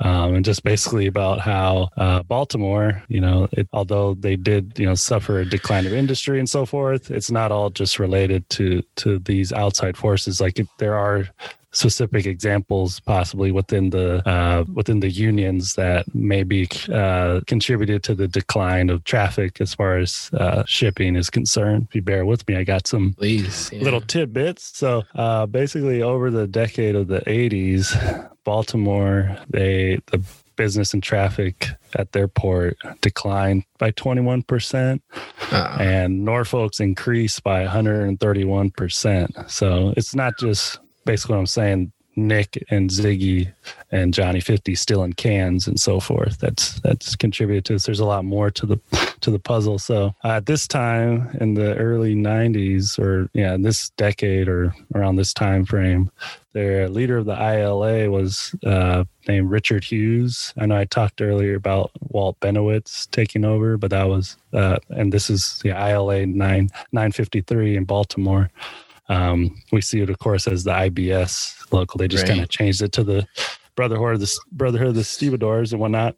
But yeah, he wasn't regarded as the most popular guy. Richard Hughes. Basically, there were you know reports in this article about um, you know foreign freight uh, forwarders. I think they were called. Just saying how how he hurt the union and he hurt um, the port of Baltimore. Just being difficult to work with and um, so forth. I got a little more details on that, but um, right on. They're just they're basically just like comparing how in Norfolk, you know, they were more modernized at this point in time. The checkers had more access to the computer systems and so forth, and they actually would try to compete against each other. Um, you know, in this context, whereas an example they use in Baltimore, there's like a guy who's uh, he's pretty much on the clock, but just hanging out um, while there's lines of trucks backed up. Um, but he's not really he's not helping with that because his job is to just worry about outbound things instead of the incoming um, shipments. Um, and that like the computers are busy and I can't help out and so forth. Um, but you know, this is something that it's like a kind of it's a little tit for tat article but it's basically just painting you know how in baltimore labor and the you know how, how steadfast the union was as far as preserving um, the jobs and and resisting cuts led um, you know a reputation to to be that they're really difficult to work with as far as the uh, right. the contract, the shipping contractors are concerned. And yeah, basically Norfolk, they, you know, worked with the management, the union to, to, you know, expedite shipping processes and so forth. So, like, one example also is that in Baltimore, they maintained that when a ship would come in, if there were to be different terminals utilized, they would have to be offloaded by separate crews. Uh, whereas in Norfolk, they streamlined it to where one crew could essentially offload the ship at multiple terminals. And this caused costs in Baltimore to increase by 20% um, and so forth. So, basically, labor in Baltimore is like a black and white issue. There's no middle ground. So they would they would resist like even the Maryland state legislators' threats to, for example, cut hundred job. Um, then you know they would threaten them with this like legal action and so forth and baltimore the union would say that's union busting and so forth um, right. it's interesting because it's like where do you draw the line between we're strong you know a strong union town and so forth uh, as opposed to Norfolk. Yeah, they look like they're streamlining things, but are they just like selling out to management and so forth? So it's like, okay, I mean, I get it. Like there are reports in Baltimore where um, the truck drivers are saying that they are the the union members are selling hot dogs and sodas while while they're stuck in traffic as opposed to like doing like uh stu- like longshoreman duties. Uh, they're selling they're selling fruit out of their van. And i mean i guess i read that someone got fired for selling hot dogs and, and stuff because you're not supposed to do that while you're uh, on the clock and potentially making 60 grand a year. Um, but it's like they're trying to paint you know baltimore as where they're just asking for more and more where whereas um, you know the output isn't necessarily uh, rem- like it's not necessarily reflected in, in all the uh, the uh, concessions or all the demands that that um, you know they're making. Uh, whereas Norfolk is super efficient. They do their job well. They meet with management uh, once every three months to go out to dinner and discuss issues. And management even at that point had gotten them in their uh, headquarters lounge couches and TVs. You know because they're just like they're just going to they're going to work. You know they're just yeah. I mean, maybe they're making some concessions. Maybe they're maybe they're selling out their union, but hey, they got they got nice things. Their right. productivity is through the roof. And while Baltimore is just like, uh, I got the iron fist labor, labor. Uh, but just a little background on Baltimore, Norfolk, to maybe why there's other reasons. Like there's a discrepancy in output and stuff. Um, basically. Baltimore once had the geographical edge over Norfolk, Virginia, because uh, their um, their placement, you know, on the seaboard lined up more with the railroads that uh, would immediately be able to travel to the Midwest and, and, the heartland and so forth to deliver the goods they offloaded. Uh. Um, as opposed to Norfolk, which you know it's about 150 miles south, so they couldn't get the goods up to the Midwest um, or that those areas as quickly. But when the railroads were deregulated in 1980, the um, I guess a couple railroads or one large one. I don't have the name exactly. Uh, yeah, in order to they they cut costs or they were able to maneuver financially to um, you know move down to to Norfolk. So now with that edge, um, they saw more more ships just say you know I mean why go all the way up to Baltimore, have to navigate into the Chesapeake Bay to the Patapsco River, and then offload there, where we could just stop in Norfolk, which is right on the Atlantic and now has access to the railroads that have been deregulated um, to to move product from there. So uh, pretty interesting. Also, Baltimore apparently was the only union in port that refused to work in the rain. So wow. so like yeah, when we're hearing all these things about you know Frank like ah yeah labor it's disappearing the end of work like you know maybe Baltimore wasn't always the easiest crowd to uh, to work with and yeah they didn't want to work in the rain. I get it. It yeah. was class of being a stevedore uh, was classified as one of the most dangerous jobs um, by insurance carriers due to all the accidents. And we'll see an example of that later on this series. And there, I mean, I'm, we'll have time to talk about plenty of uh, huge, huge incidences in Baltimore where people lost their lives. But yeah, we're, I mean, the article didn't explicitly say Norfolk wasn't scared to work in the rain. Obviously, the, the weather's a lot different down there, I'm sure. But yeah, it's basically in rebuttal, um, Hughes, Richard Hughes, who was like the the head union guy of the ILA at that time said that all these claims of his workers, you know, not not taking responsibility and so forth, um, as far as you know, trucker complaints are concerned, it's really just their fault because they don't come with the correct forms and this and that, and yeah, it just seemed like seemed like a lot, um, lot, lot, lot going on. But basically, also, it's kind of like, you know, we see this timeline of the show taking place, you know, 2003. But I think a lot of these things really, like, things really took a turn around this, this, like, couple decades before. So we're yeah. just kind of seeing the residual effects. So I don't know how intense things were at that point in time. Whereas this is 1990, where this huge rivalry uh, with Norfolk's taking place and and you know labor and so forth or productivity is trending downward already.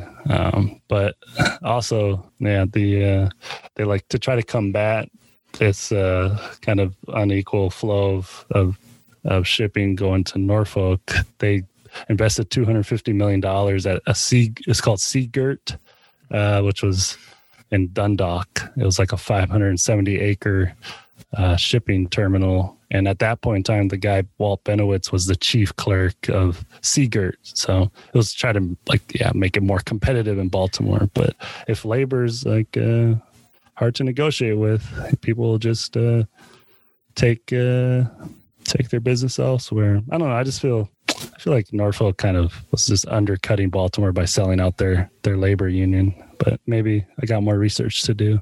I mean, that's a good uh, place to start, though. That's a yeah interesting little rivalry that they got going on there. Yeah. So that's, I mean, that's kind of interesting that you brought up, like, oh, this uh, this feud is over a decade old at this point. It's kind of similar to the approach they were taking in season one, where they're just like taking these major stories about drug organizations from the '80s and uh, applying them to a modern day context. So Exactly. Yeah, that's that's what I gathered from looking into some stuff from Ra- Rafael Alvarez, who's like, yeah, you know, it's like a dramatized account of the docks at this point in time, but it's like I think a lot of major strikes, like Alvarez's dad wasn't necessarily. I think his grandfather worked. Uh, well, I think his grandfather worked at on the shipyards, Bethlehem Steel maybe, but his dad was more of a like tugboat uh, uh, operator. So I don't think he was specifically a stevedore, but he worked on the docks. But his big strike that he was a part of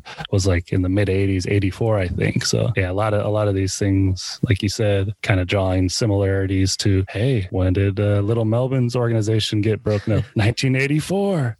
Yeah. Oh shit! No, but uh, yeah, it seems like they do a brilliant job of taking things that you know occurred almost a decade, decade and a half prior, and then like you reassembling. said, yeah, yeah. So yeah, that whole I don't yeah exactly like the accuracy of was this still taking place in 2003 the the rivalry? I I don't know, but seemed like a pretty big pretty big deal, and yeah, Baltimore just I don't know. I mean, it kind of reading this and learning more about the background, it did maybe i mean i'm of course sympathetic to labor and you know the struggles frank is is contending with but right. now learning things like hey you know i mean i guess compared to you know, dead women showing up in the cans and people stealing cameras, you know, selling fruit and hot dogs while under shift or minuscule. But everyone said, you know, Baltimore is black and white. You can't negotiate with them. So they, they kind of weren't playing any favors for themselves. I guess they weren't really interested in the upgraded uh,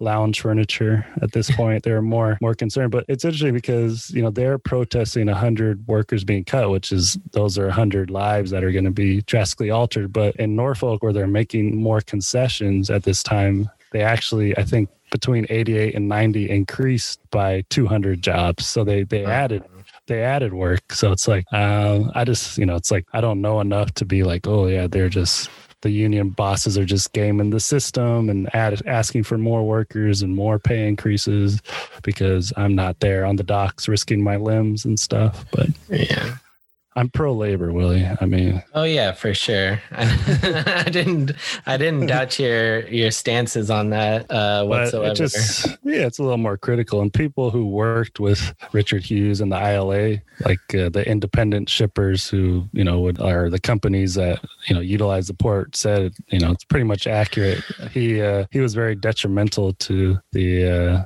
attractiveness of or yeah the allure of Baltimore as a as a port powerhouse. So, um, so yeah, maybe something something to to look into a little further. But thought it was yeah, a good great. start, like you said. Well, okay, so there is some stuff about the uh, yeah Avon's space, you know, and and mm-hmm. his status in jail, being involved in a, a corruption case, and there are a few. Uh, you know, cases that have that have caught my attention over the years and concerns to Maryland and in Baltimore as far as COs getting caught up and, and so forth in these type of events of uh, smuggling and so forth. So I got some things that are well, obviously insane. I mean, may, maybe might be a little entertaining, but like even though they impacted real lives. Let me see. Yeah, so I think just recently, actually, there was a case. Yeah, just it just broke. I think on what's the day? The twenty third. The twenty third. I think earlier this week something occurred uh, at the Chesapeake oh, uh, detention facility, which, yeah, I mean, I should have an exact an exact reading. Let me let me just plug that in real quick. yeah, so a local a local correctional facility. Hoping I'm not uh, digging myself a hole, but uh, basically, yeah, there was I think three um, three correctional officers implicated in a uh, in a scheme where they were pretty much smuggling in things like Ciroc vodka, weed, uh, phones for inmates. Um, they one of them was a woman uh, correctional officer who was having sex with the uh, inmates and so forth, which isn't uncommon um, in these kind of cases. Uh, but the main guy looks like so. Check this out. This guy was making ninety thousand dollars a year as a CO at the Chesapeake Correct Detention Facility. Wow. Um, but yeah, he made that. That was his salary last year.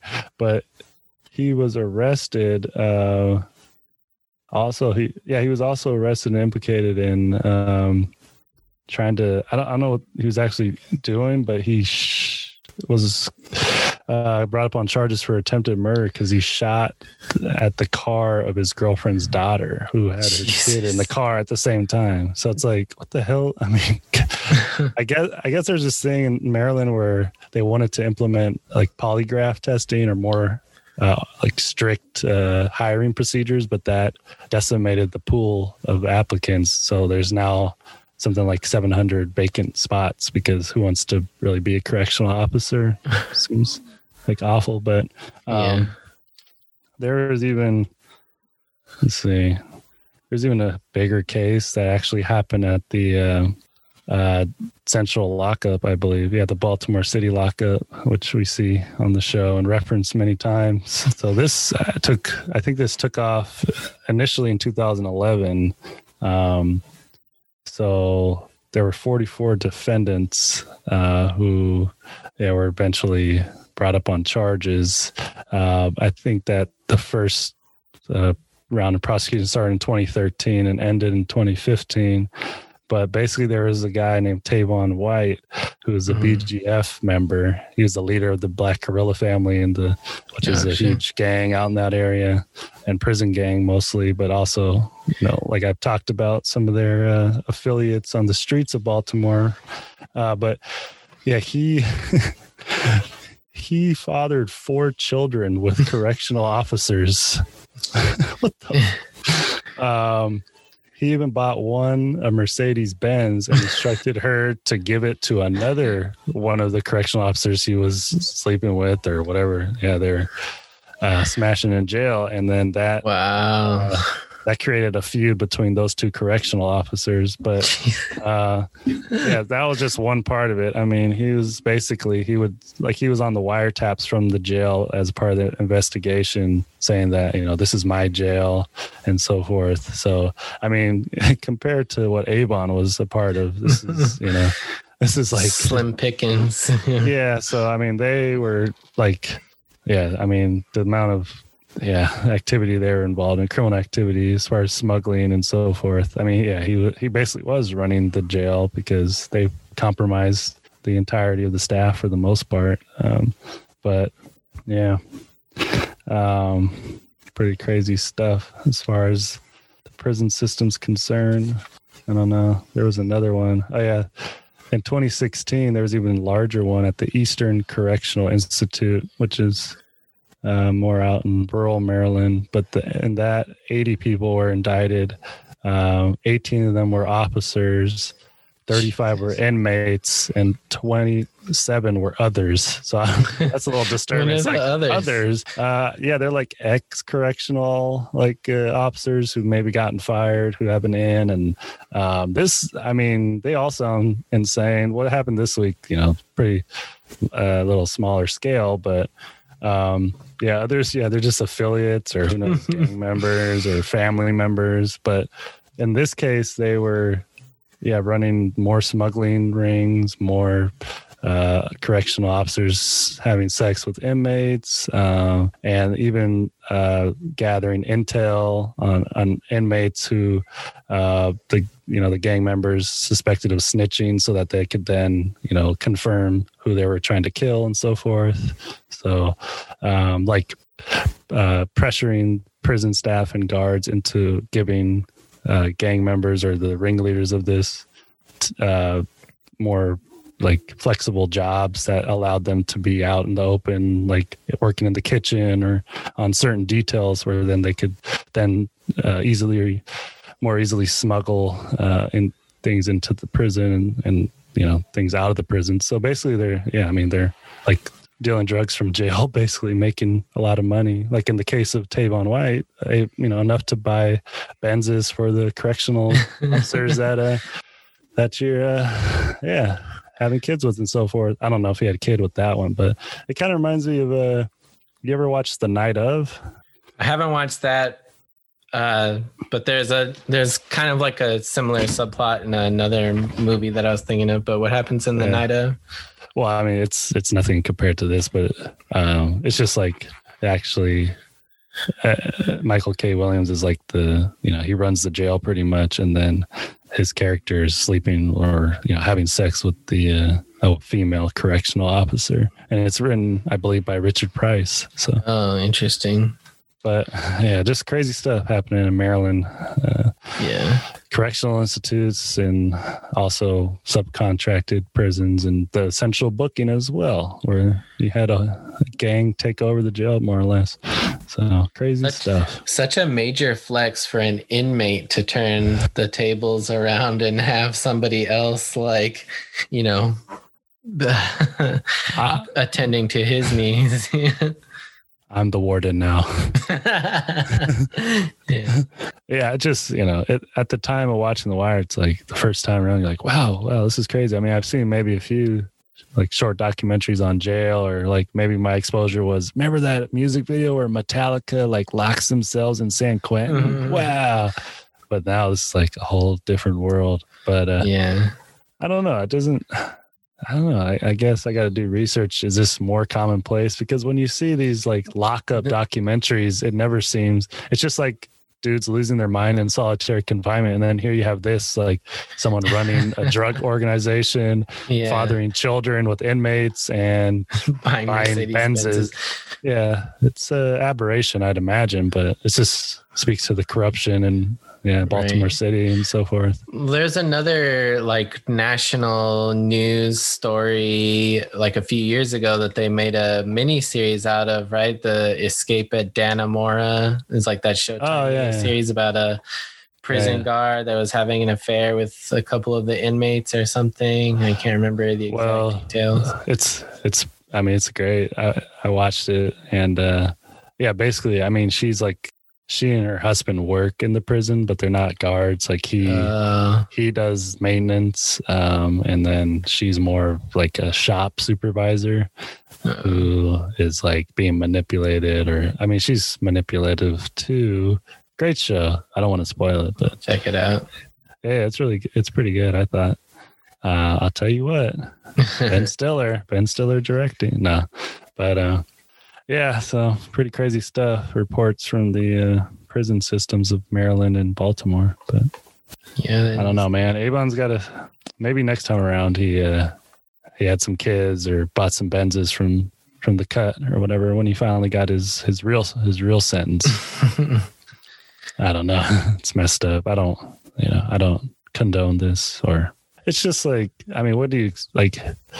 It is you wild. know, you have This, yeah, yeah it is wild but it's not especially at the city lockup i mean you have i mean the industry is more or less you know drugs and so forth if you know baltimore sadly enough i mean we're seeing all the examples why so it wouldn't be i mean it wouldn't be outlandish that the people who are just working their day jobs are also involved in this trade i mean i don't know the pay 90k seemed like i don't know how much overtime he was working but i'm sure the pay in baltimore city is much less than um, you know, I mean, why do we see cor- corrupt cops? Maybe it's about power too, but right. because they're making a fat, they're making a fat check on overtime too. But you know, who knows what people's motives are? But pretty wild. It's crazy.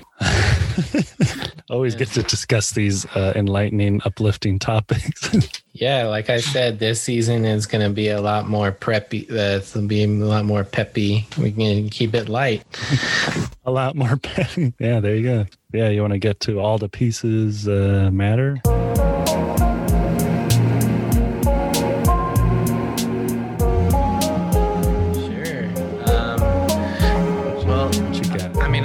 Mentioned. I kind of like showed showed my hand too early there with talking about the opening scene. Hey, I I already know, man. I know how it is. but we do have this uh it seems like they're uh, they're getting more loose with the form here in this season uh, that I hadn't really remembered before. But they have like a little intercut montage uh, partway through the episode where it shows the dissolution of uh, Kima and Sheryl's relationship uh, side by side with the dissolution of Daniels', uh, Cedric and Marla's relationship, which Right. has the you know the traveling camera uh, placed on both of their competing dinner tables where they're getting the news that they're rejoining the police force. Um, and you know that's that's great because we already have all the information we need about you know what they're going to be doing with their careers and how their wife and girlfriend is going to be pissed off about it. So just giving us that creative little uh, nugget in there with uh, showing their reactions to it. It's a great way to condense you know the exposition or information that we already know and we don't need to have it being kept hammered in um, so yeah, just helps move the story on uh, really nicely. I think that might be the only item I have for this segment because I I was so enthralled with that opening that I just had to get that out of, out there right out of the gate. yeah, I mean, yeah, you you uh, explained it to us. So regardless of the order of things, all the pieces still matter. Sorry, sorry, everybody. I uh, I had one thing I noticed. I don't. I just wanted to talk about it here. Um, so I, I noticed uh, in reading David Simon's tweets, uh, which you know, try to you know, if I am on Twitter, uh, melting my brain, I guess I'll you know look at what David Simon's up to. But I do recall a long time ago, I, I knew I should have done my homework here. Um, maybe I could Google it or something. Mm but it's an old tweet from David Simon where someone had like they added him or whatever you call it. They basically were calling him out or asking him why um, the NFL or football isn't really mentioned in the wire, and you know baseball is. Yeah. And he just went he just went off on the uh, he just went off on the NFL and how like damn it, Willie, this would have been a great time to to pull this up, but I don't know. It was like from months ago, and he tweets. He's pretty pretty active, so you know he was just basically roasting the NFL, probably calling them like fuck twits and stuff like that or whatnot.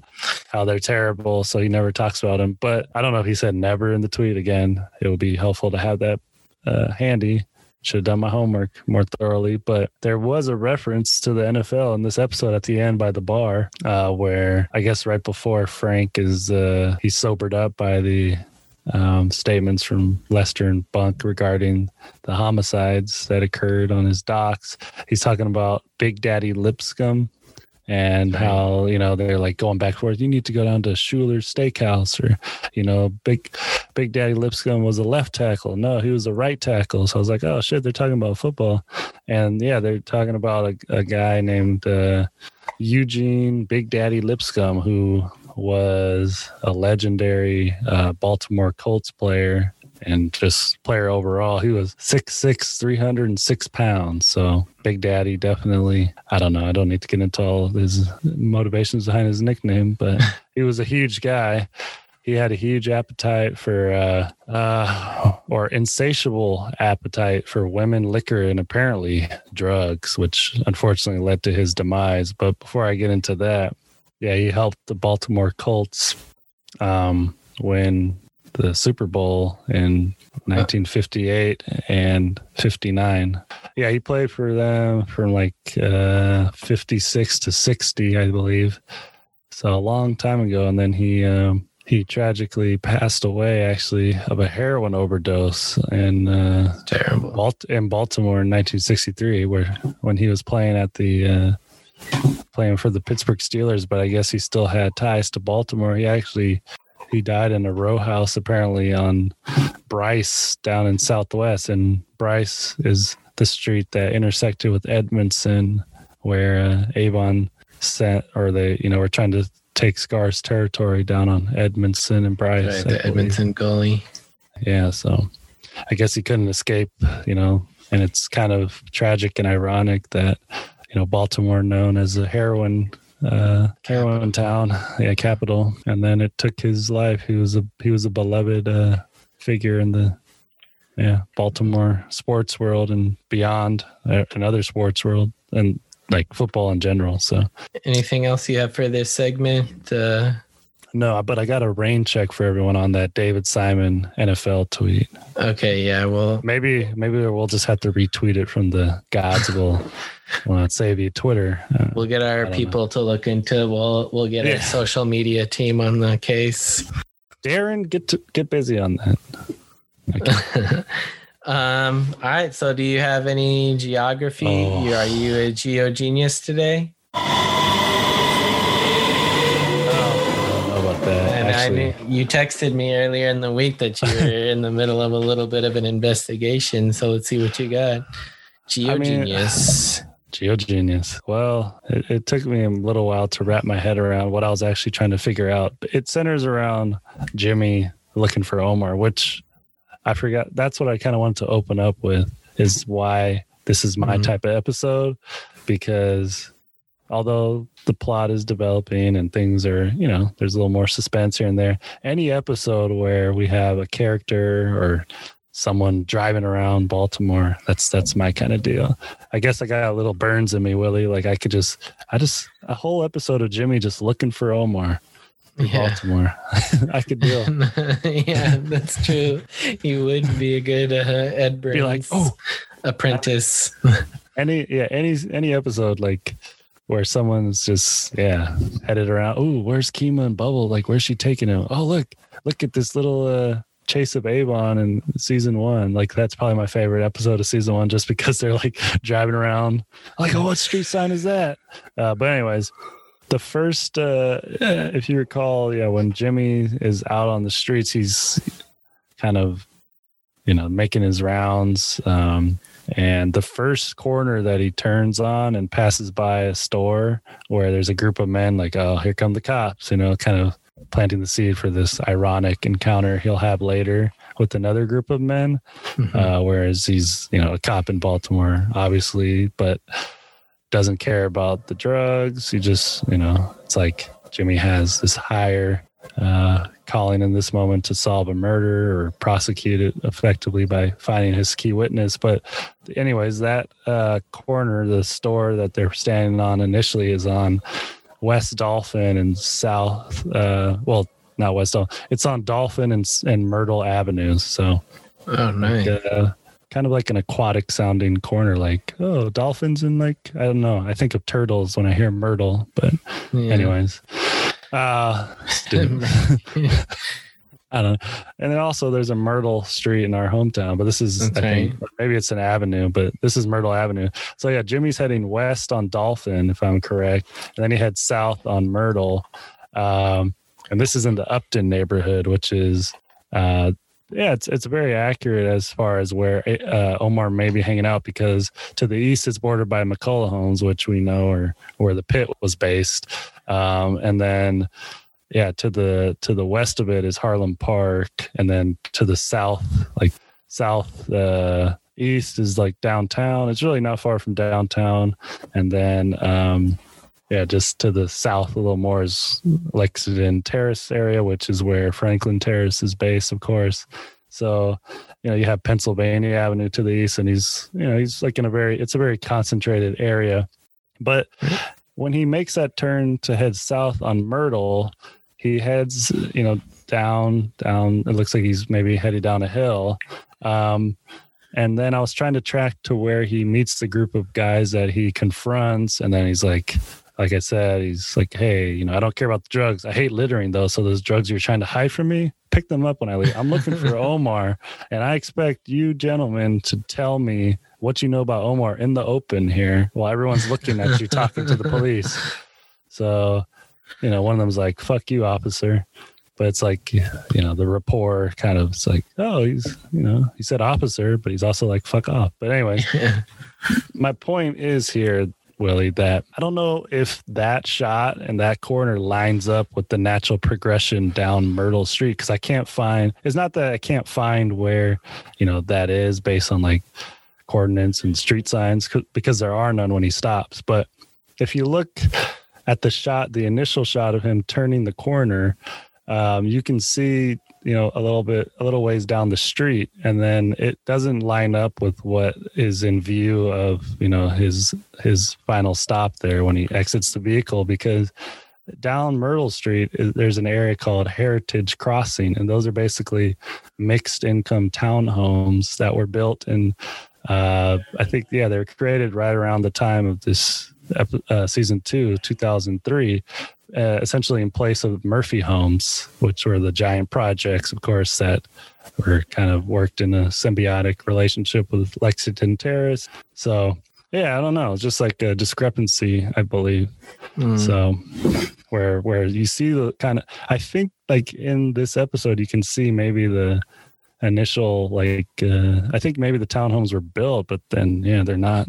Nothing's in view. It's a different street. What I'm saying that he stops these guys on. So kind of weird, but uh, yeah. Uh, Heritage Crossing, they're called the uh, the townhomes. They were 260 units. 75 were offered to, uh, I think, residents that were living in the Murphy homes that were um, demolished around the turn of the new century. So weird, but I don't know.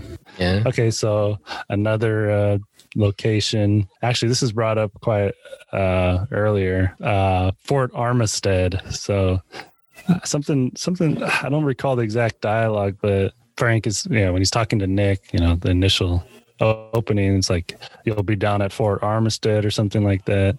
Basically, Fort Armistead is uh, it's pretty far south. It's even south of Curtis Bay. Um, so it, it essentially is just across the 695 uh, bridge or highway that connects uh, Dundalk to that part of uh, yeah Maryland and south of Baltimore. So it's on the the west side of the. It's like it's basically on the mainland, I guess you could say. Um, so, but yeah, it was a coastal fort that was erected to protect the Baltimore harbor and so forth from 1901. It was active from 1901 to 1920. So, uh, yeah, good stuff. I want to uh, maybe get into a little reviews about uh, Fort Armistead if you're interested. I don't know. I haven't really read too much about that, but uh, one thing that I forgot, it's related to the whole McNulty looking for them thing, like looking for Omar, because I also found where uh, where Bubbles and Johnny were getting on the bus. Oh, nice. That's on uh, that's on Lafayette, just off of Fremont, because he passes this church, New Macedonia. So I know we see St. Casimir, so I, you know we got to give a shout out to New Macedonia Church as well, which is a Baptist church in the Upton neighborhood. And then Bubbles and Johnny get on the bus.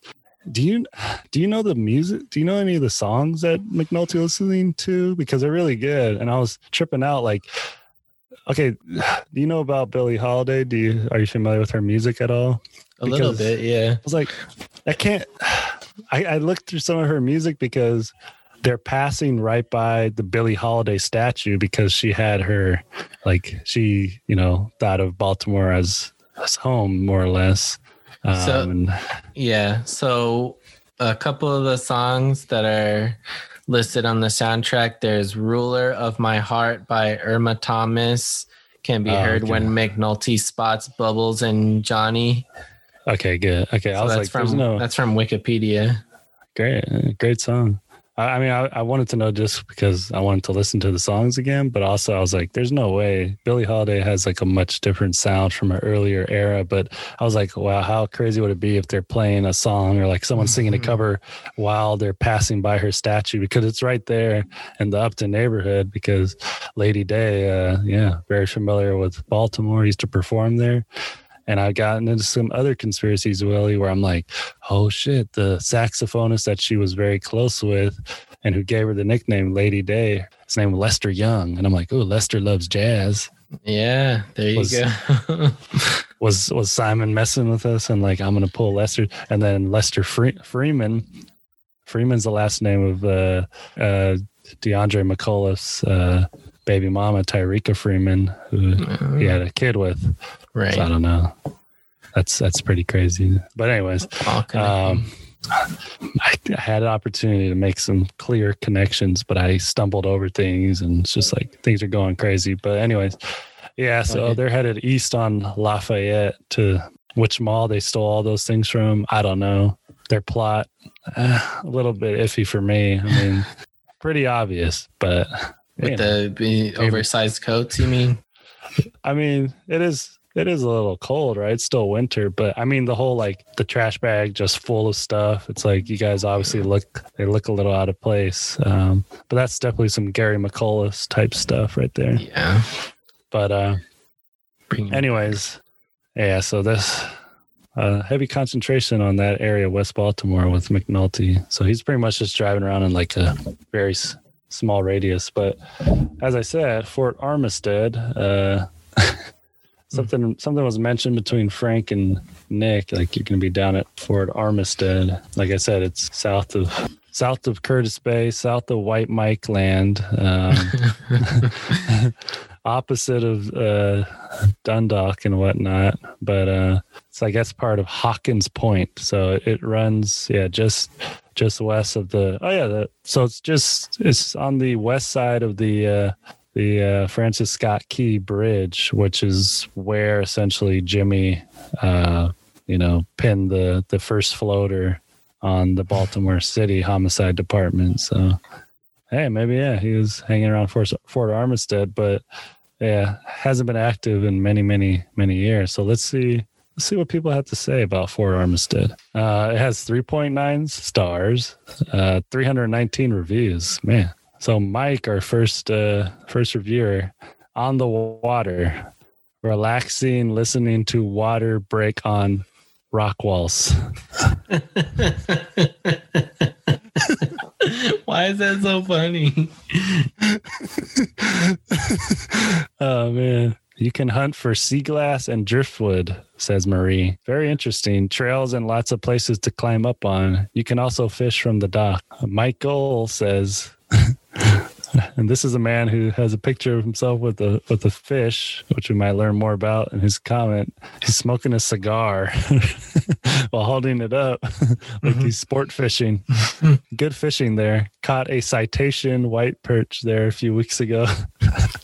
so I don't know if he means that he got a citation for fishing. Yeah, caught a white perch as well. yeah, those two things kind of run together. All right, let's get let's see a one star review from Charles. I've been going here since a young boy kept returning because of location, but this place is disgusting. Very dirty needle, very dirty, needs a cleanup, sorry, and a facelift. I would Damn. I would recommend taking your trash with you when you leave. Oh, reasonable. Parking lot needs to be repaired along with driveway along seawall. I would be willing to help clean it up, but it would be a undertaking. Does that That's that that had a lot of layers to it because it was one star and he started out with saying like I've been coming here forever since I was a kid but it's like a fall from grace review almost where he's like look I want to put my put an effort back into like getting this place to where where it once was. This what used to be a five star review that I could have been writing. Oh, exactly, Charles. Charles, man, it's like man, this is there's one picture by Mandy. This is like a photo of her posing. It might be Mandy. It's like there's a bunch of graffiti. Just five stars. Great place to see and for pics. P I X. Eduardo the Mexican platypus gave it five stars. now is that is that did you just come up with that name right now? What? that, why, why would i nickname someone eduardo the mexican platypus? I don't i mean there's been worse things said about mexicans obviously but uh, the history of the place is enough to entice a history buff like myself but even if you're not a big fan of history the aesthetics of the fort are amazing. The entire fort is covered in ever changing graffiti. Every time you go, it'll feel like a new place. Wow. Patrick Fisher, a local guide, says this place is pretty cool. It smells very bad and the ground is covered in garbage. also, many people in the parking lot engaging in or waiting to engage in sex acts, or as Willie might say, fornicating. Uh, uh, so the- he's he said this place is cool, but then went on to complain about a bunch of different yeah, stuff. Yeah, four stars. This place is pretty cool. It smells very bad, and the ground is covered in garbage.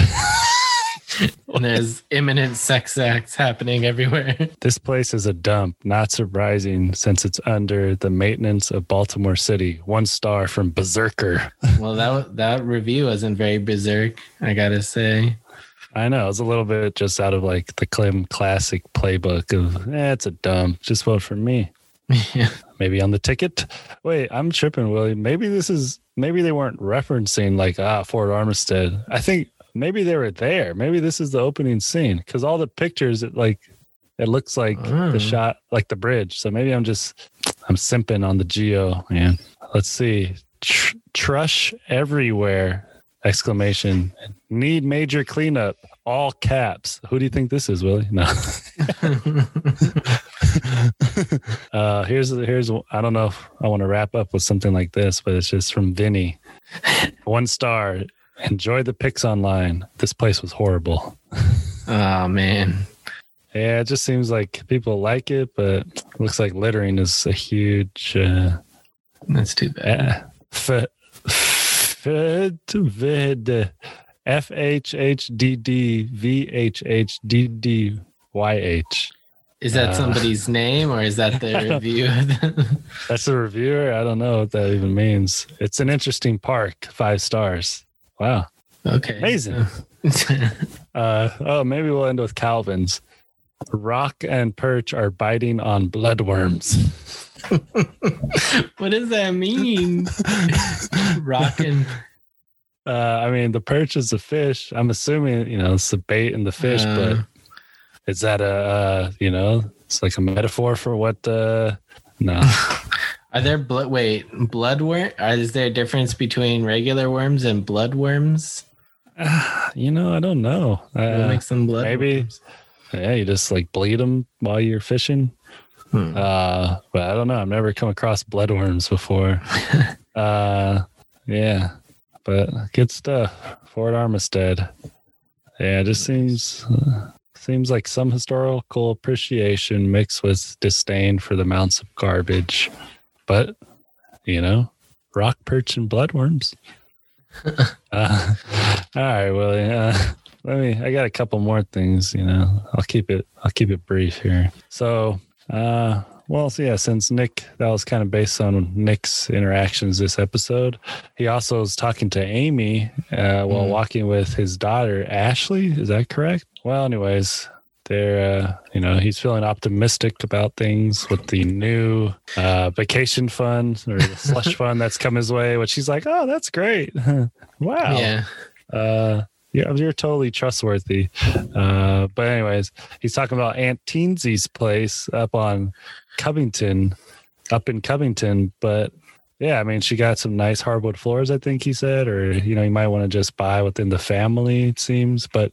Uh, I was looking maybe Covington might be a neighborhood, but I never heard of it and I couldn't find anything. So I think he's just referencing uh, road. So essentially, um, it falls within you know the geographical locations of the season and his neighborhood, more or less. Uh, it's basically a north south road through the Riverside neighborhood, which is just west of Locust Point. It runs from on the south I 95 all the way up north to Key Highway. Um, and then you inevitably, inevitably will reach the inner harbor uh, which mm. kind of takes me to my next little location, which is on the opposite side of the harbor, Fells Point, where Kima lays a smackdown on some frat boys, as Sheryl calls awesome. them. Yeah, it's like one of the times of like police brutality, more or less, where you're like, yeah, yeah. But uh, she totally. Uh, it kind of also like, well, I don't want to steal Kima's thunder, but it, it gives me vibes of uh, a B Rabbit and Papa Doc from Eight Mile when he uh, he just sweeps out his legs, uh, car hood. But no, it's been it's been a while for me since I've seen that. yeah, which you know, understandable. I think the last uh, time I saw it in its entirety was when I was in high school, which was years ago. okay, you okay there? Uh, inter- expression. It was probably when we were at a friend's house, and I was like, "Come on, guys!" Like lobbying to try to speak cool or something everyone to watch Eight Mile. Yeah. But I remember we watched it a few times. I mean, we watched it once together in, in its entirety. I, I, believe it was it was fun for me, but apparently for you, or maybe that was a reference to your like high school time, which we know were very impactful, especially the amazing teachers you had near your in your senior year. uh, anyhow, but yeah, that uh, that interaction occurred on uh, South Broadway in Aliceanna. So that's pretty much in the center of Fells Point. It's like obviously, you know, based on the scene, like an area looks like it's uh, just overrun with drunk frat boys and just engaging in almost almost Ziggy like behavior on the hood on the hood of that Oh, car. yeah, right? exactly. Well, he was trying to like moon them or something, but Yeah. yeah, you know. What would a lawyer when we go lawyer, we go oh never mind. Uh, what would a lawyer do in that situation? That's what Sheryl wants Kima to think like, but she's police, you know? Yeah, she's Hey, natural she- police. Could you say that she heard uh the music or no? I don't think so. She she just she, She was she was dance. dancing. Yeah, she was dancing. he he was trying to ghost ride the whip and she put an end to that. But yeah, Fells Point seems like a pretty interesting area. It's uh yeah, uh one of the older parts of Baltimore, even though, you know, a lot of it is. So it's right on the, you know, inner harbor, which has become the as we talked about, the swanky part of town. Whereas in the past it was probably one of the more uh, you know, rough areas as far as all the activity and pollution caused by the heavy industry and sailing and shipping that occurred in that area. But yeah. Yeah. Yeah, but what did she do with him after like she handcuffed like first of all she's out on a date, I'm assuming, or they're like going out to meet people. But she like like off duty cops, do they roll around with their handcuffs too? I know some of them like have their their off duty gun or you can't like have your service weapon and equipment, right? right. Out. Yeah, that was Hey, maybe she just had them on her. But yeah, I mean, now it's like Sheryl's just like face palming. The night's ruined. Now we have to wait for the nearest like cop to come by. It's a whole scene and take this guy in or whatever. bad uh Crazy. bad date stuff. I'll make sure to never arrest anyone if I'm uh, once things open up. You know, I do feel like though that could be a scene that we're gonna see quite a bit of like after things. Uh, well, things have more or less opened up. We're just like the lame ones, I guess. It's gonna be a lot of crazy, uh, maybe uh, people hanging out the roofs of hum- Hummers and uh, riding around the city here. There's Yelling. gonna be a lot of like pent up energy released out into the the Just- dumbass sphere. The Just dumbass sphere.